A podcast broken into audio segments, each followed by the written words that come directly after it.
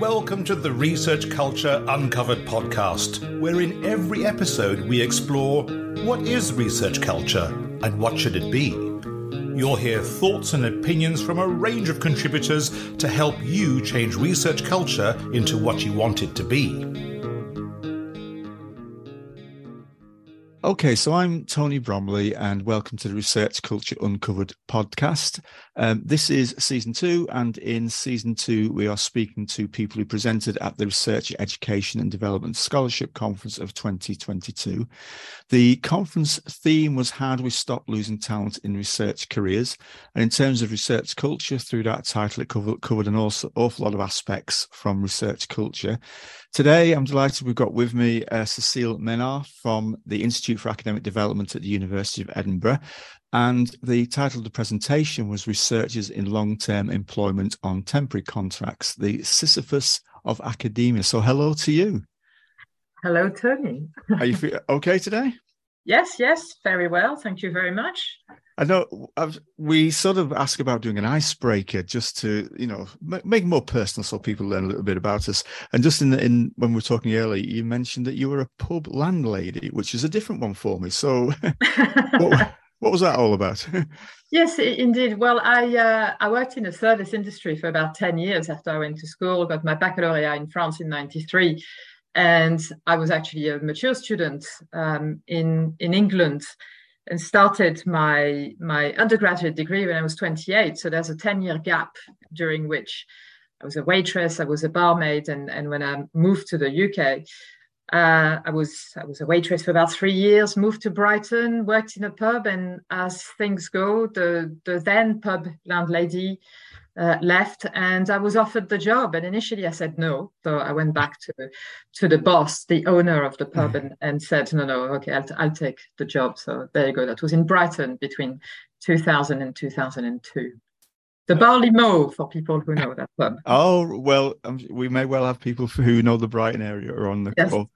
now it's it's interesting people's backgrounds, and there's um, in terms of the conference there was um, one or two presentations about mature uh, people coming into PhD programs mature because we still, you know, to a lot of extent follow cliches of people being 21 straight out of degree programs yes. and go to PhDs, and it's it's it never was entirely the case, but it's increasingly not the case. So it's yeah. it's interesting to hear your background. Um, I was going to get to your title actually. So, in your title, uh, Researchers in Long Term Employment on Temporary Contracts, the Sisyphus of Academia. So, I've got to come clean, and I'm not an expert in the Greek mythology. So, I just wondered if you could perhaps explain the metaphor why you chose Sisyphus and what Sisyphus did, or what happened to Sisyphus. What happened to Sisyphus? Well, if you want, I can I can start first uh, saying who I'm talking about, which maybe would be make more sense. Uh, so when I say long, well, researchers in long-term employment on short-term contract, that's a, that's a bit of a mouthful. So I, I will shorten that to long-term researchers. And what we've defined as long-term researchers are people who have been in short-term employment uh, for more than eight years.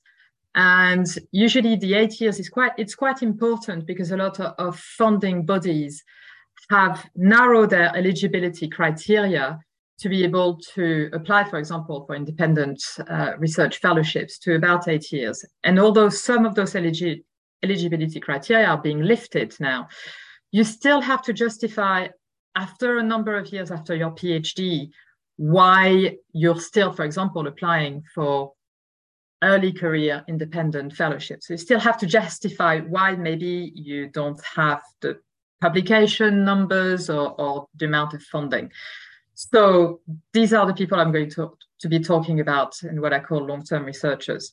So if you go back to Sisyphus, uh, so there are actually quite a lot of similarities, different angles from that. So first Sisyphus was uh, was a king, I can't remember of where, um, but he was condemned uh, for eternity for eternity by Hades, uh, the the god of the underworld, to roll a boulder up a hill or a mountain, only to see, as soon as he was at the top of the mountain, only to see the boulder roll down again, and he had to start all over again.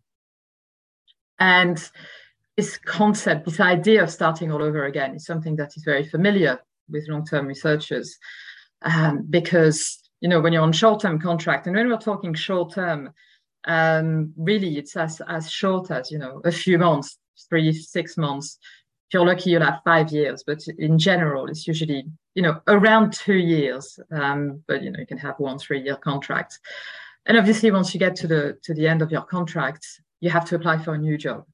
Mm-hmm. And for some people, they will with the same principal investigator, the, the PI, they'll be with the same line manager for you know a long time. But for many, they have to apply for a new job. Sometimes they have to change university, city, country more rarely, because usually you know those long-term researchers are older than the early career researchers, so they'll have a family, so they'll try to stay in the same area. You change research group, you, you change line manager, so you will feel like you are starting all over again effectively mm-hmm. and often you are and and you know in terms of grade as well uh, you are kind of starting from scratch. Um, there are there's another reason as well. So there are four reasons why sisyphus is quite right. um, important okay. there. Um, so the second one is like sisyphus is a myth and there are different definitions to what a myth is. So you know the myth of Sisyphus is a traditional story in Greek mythology. And then another definition of myth is a widely held but false belief. And I think around long term researchers, there are a lot of widely held but false beliefs. So I have heard over the years, I'm, I, I myself, I, am a long term researcher, and I've heard over the years, you know, many people talking about those researchers in derogatory terms, for example, you know, the hanging on, hanger on, the passive postdoc, and you know, kind of the floater, which yeah. is one or of homo- perhaps a homogenous group when actually everybody is an individual, so you can make assumptions that aren't uh, correct for everybody. Yeah, completely. That's a very good point. Um, and I think there's there's this belief, as you say, there's one group and they they hang on to their successful PI. You get a lot of, of funding, and as you say, that they're, they're, it's a heterogeneous group, and even the ones who do stay with the same line manager. Usually you know they're there for a reason. They provide continuity they supervise students or more junior postdocs. So they have a use for you know for their line manager. Um, another reason why sisyphus is useful as well to use is because as you said yourself you know you're not too familiar with the myth of sisyphus um, and i think again it's going back to what i was just saying i think most people are not very familiar with who the long-term researchers are. Um, when i started this research with sarah shinton um, also at the university of edinburgh we there was no study we knew that looked at you know long-term researchers. There wasn't even a word to describe them. Um, so that's another that's another similarity and finally you'll be happy so, yes cool. finally and finally uh, albert camus as, so as we said you know as I said I'm, I'm originally french and you know albert camus wrote a book uh, called the myth of sisyphus uh, in which he discusses the, the meaning or the meaninglessness lessness of life, which you know is, is far broader than the topic of the podcast. But where he basically concludes that we must imagine Sisyphus being happy, doing something that many other people would find absurd. And again, it's the same for long-term researchers. Often they are told, you know, maybe you should you should change career. There's there's nothing for you there. You've been stuck in this in this career with no progression for 20 years. And this isn't how they see themselves. For a lot of them, they're in that research path because they love what they're doing and they're good at what they're doing as well. I think, again, it's very important not to imagine what what they are, but rather to ask them, why are you there? How did you get there? So that's it for Sisyphus.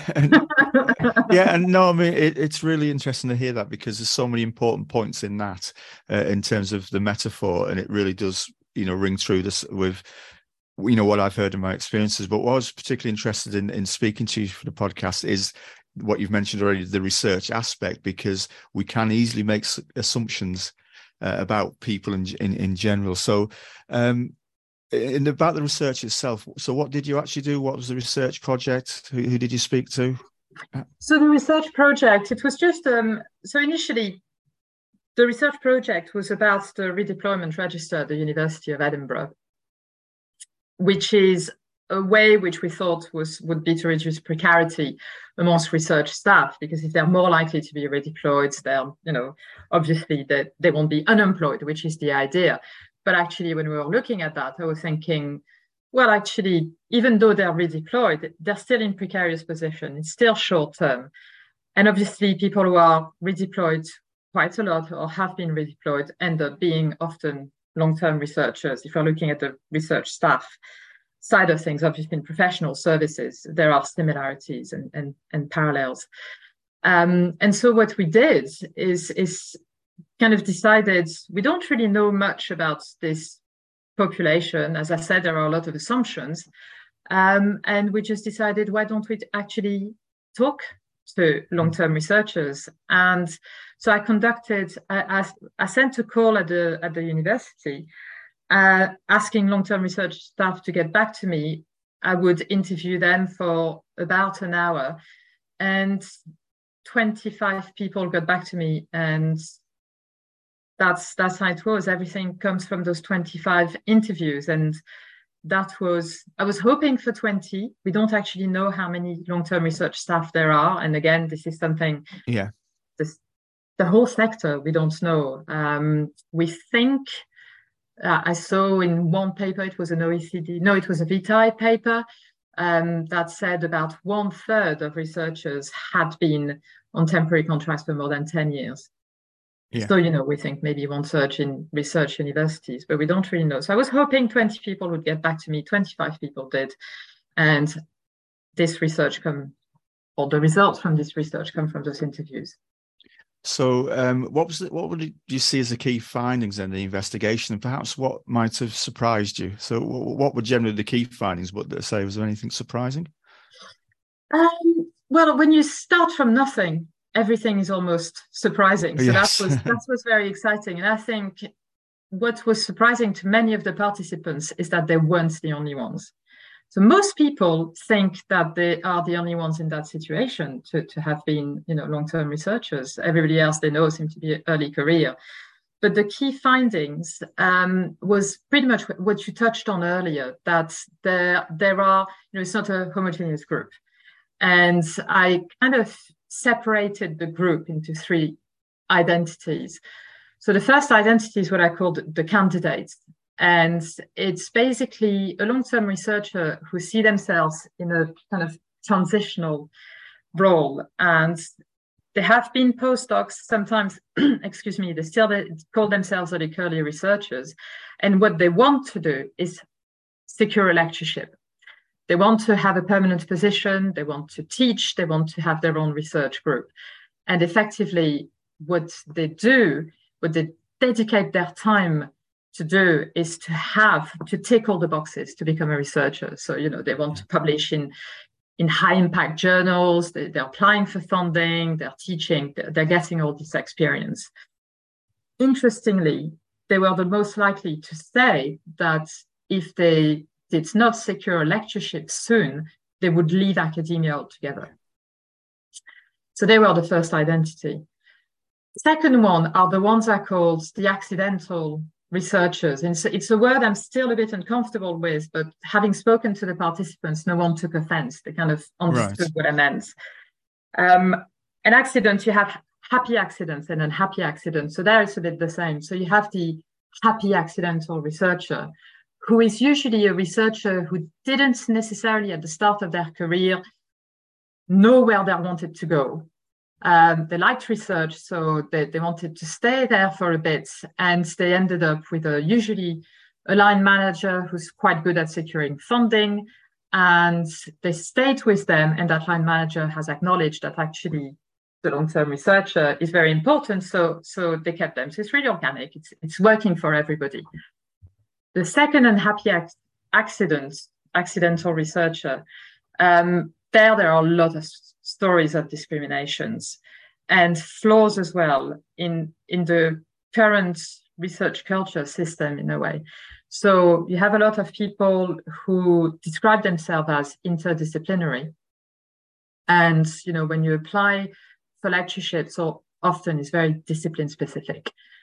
Um, yes.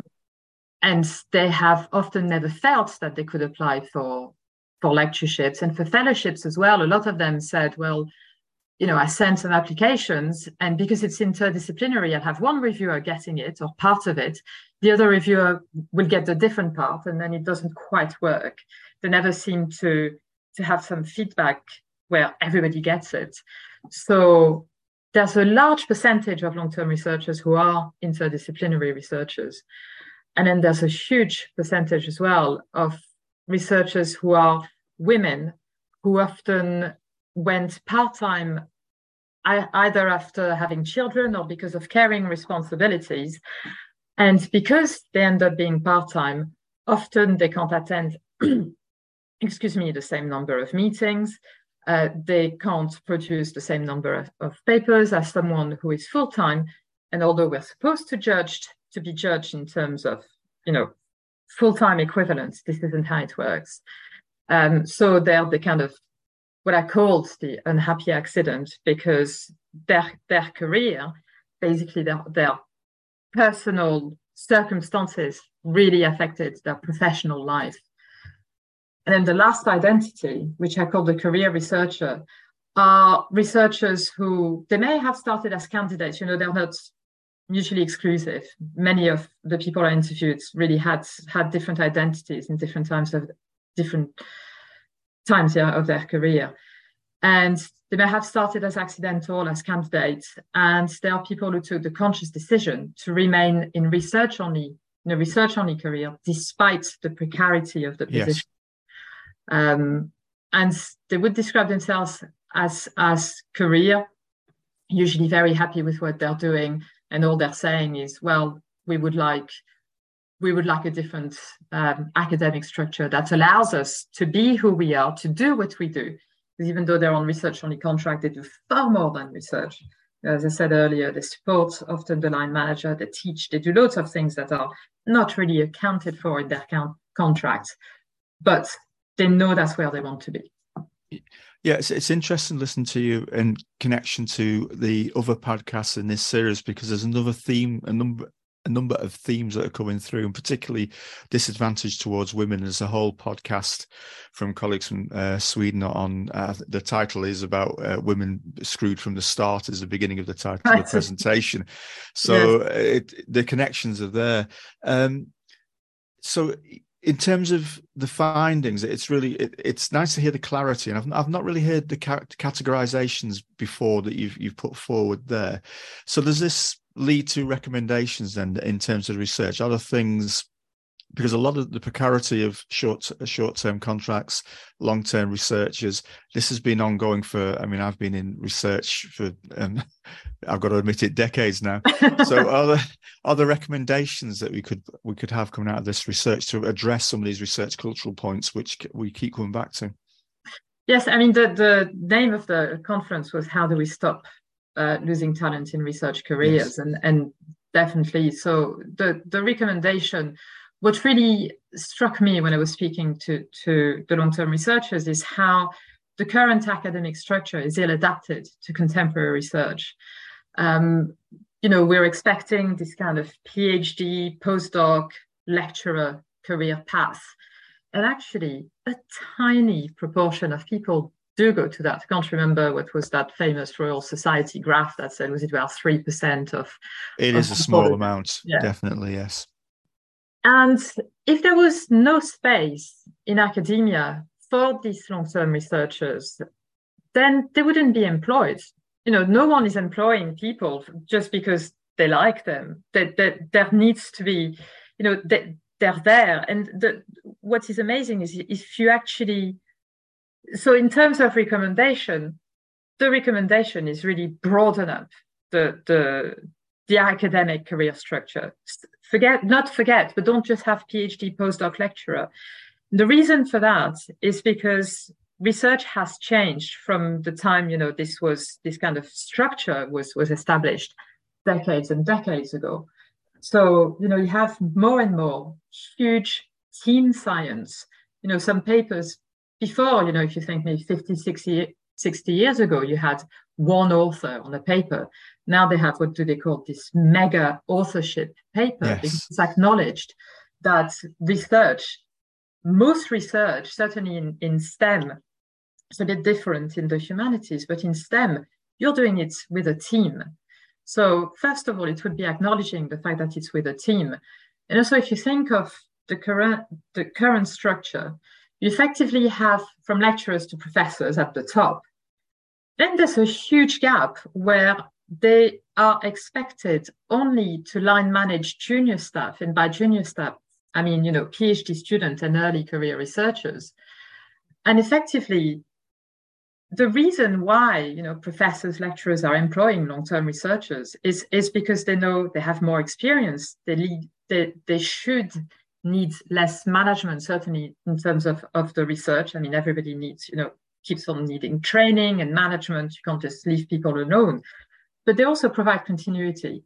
And and i think in terms of it, it doesn't make sense to think really if you think of whether it's at university or, or in any other company you don't just have the big boss and then the junior staff. You need no. someone in the middle. And the long-term research staff i think are providing this someone in the middle. And then finally as, as i said about the interdisciplinary res- researchers we talk about them a lot. We say interdisciplinary is fantastic, you know, and and but actually often what it means it's interdisciplinary projects, not interdisciplinary people.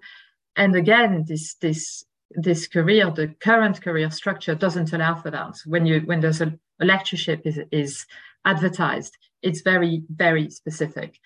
And same for, as I said earlier, the fellowships. So it doesn't work anymore. It doesn't really account for the diversity of the workforce in academia. And if you open up the career structure, I think that the problem of diversity that the higher education or some sectors of the higher education sec- has will open up will open up simply because you are opening up this kind of the career structure. Different people will will fill different spaces, and I think it will be organic rather than forcing certain things so much. So just diversify the career structure, you'll you'll diversify your workforce. So these are the recommendation, really. no, that's excellent. There's so many. Just listen to you, there's so many interesting points that come out from this and the work and the discussion. I could go. I could ask a thousand questions. We could go on at length, but I was trying to. If I could just bring things to a close. Um, so the recommendations you mentioned there was terrific. Um, it is a research project. Will there be publications? Uh, can the can the, the listener get a hold of some more information on this? Yes, so there is already a publication. Um, it's in it's been published in September 2022, and it's in PLOS One and it's uh, the two co-authors are myself and Sarah Shinton, um, and maybe we can I don't know if we can put a link on. We on will we will put it we will put it into the show notes yes. Uh, of, of, the podcast. That'll be terrific. Um, yes. I just that just leads me to um, I feel like I've cut the conversation short a little bit because it, was so no, many points to discuss. but um, thank you for joining us. It was really good to, to listen to you. Thank you. Thank you. I mean, if you want, I can also say there's a follow up to that. Um, we've done, uh, we've also done because it was a one one institution um, study. We thought it's important to know that you know our, our results are biased towards one institution. So we sent out a survey in July, and it's fantastic. We got 185 responses over 20 institutions in the UK. So there will be more. Uh, that sounds well it's even better, a more robust study as well, the more data and the more information. So that's something to look out for. Thank, thank you very much. Well, thank you very much, Tony. Thanks for listening to the Research Culture Uncovered podcast. Please subscribe so you never miss out on our brand new episodes. And if you're enjoying the discussions, give us some love by dropping a five star rating and written review, as it helps other research culturists find us. And please share with a friend and show them how to subscribe. Email us at academicdev at leeds.ac.uk. Thanks for listening, and here's to you and your research culture.